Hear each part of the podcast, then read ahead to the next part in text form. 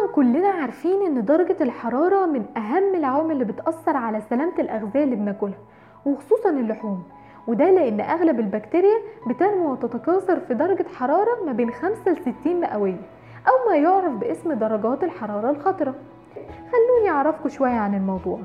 مبدئيا أنا دكتورة شاهندة سعيد ومعاكم في موضوع الممارسات الجيدة في التعامل مع اللحوم وطرق حفظها.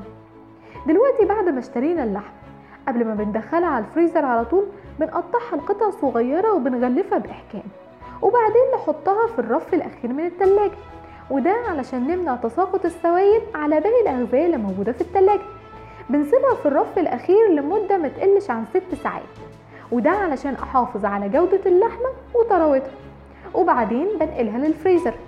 طب في حالة إننا عاوزين نستخدم اللحمة اللي اتجمدت دي في الطبخ نفكها إزاي؟ عندنا أربع طرق. الطريقة الأولى وهي أحسنهم إن بحطها في الرف الأخير من التلاجة. الطريقة التانية إن بحطها تحت حنفية المية مع العلم إن اللحمة ما بتتغسلش. الطريقة التالتة بجيبها من الفريزر وبحطها في حلة الطبخ على طول. الطريقة الرابعة بفكها باستخدام الميكروويف. أما بالنسبة للحمة المطبوخة بيفضل إن إحنا نستهلكها خلال أول ساعتين من الطبخ.